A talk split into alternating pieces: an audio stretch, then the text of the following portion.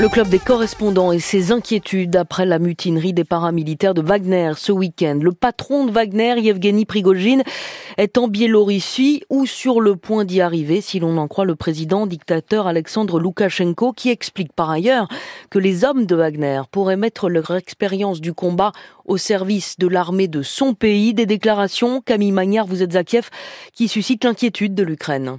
Oui, parce que l'Ukraine compte 890 km de frontières communes avec la Biélorussie et que c'est en partie par là que les troupes russes avaient lancé leur invasion le 24 février 2022, en particulier ces colonnes de blindés russes qui partaient, comme elle l'annonçait à l'époque, prendre Kiev en trois jours. La capitale ukrainienne est à une centaine de kilomètres seulement de la Biélorussie.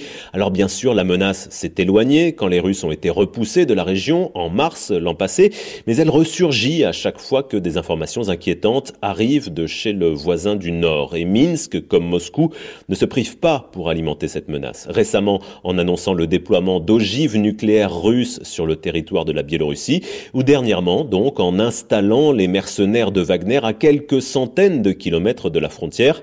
On a suivi de très près ici les informations selon lesquelles les autorités biélorusses seraient en train de construire des camps militaires pour y loger les hommes d'Yevgeny Prigogine qui souhaiteront suivre leur chef. La crainte, euh, Camille, c'est que les mercenaires soient rassemblés par la Russie pour lancer une nouvelle offensive sur Kiev?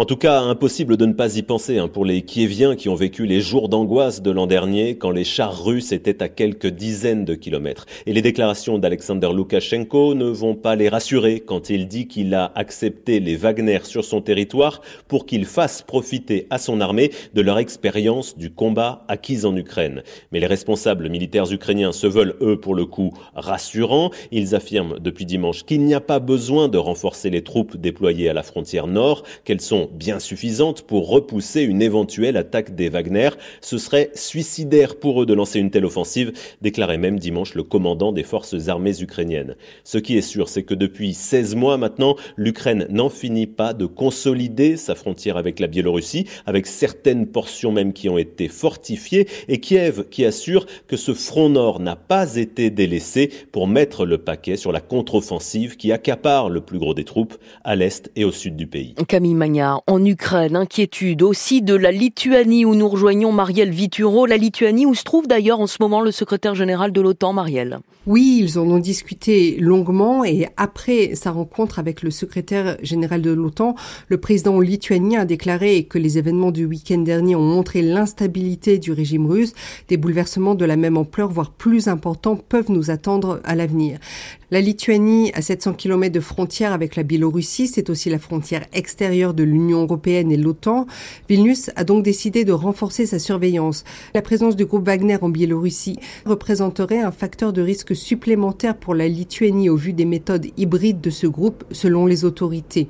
Y déployer des armes nucléaires est imprudent et irresponsable, estime par ailleurs le secrétaire général de l'OTAN. Dans deux semaines se tient justement le sommet de l'OTAN euh, à Vilnius. Le président lituanien est ferme. Il faut renforcer la défense du flanc est de l'OTAN.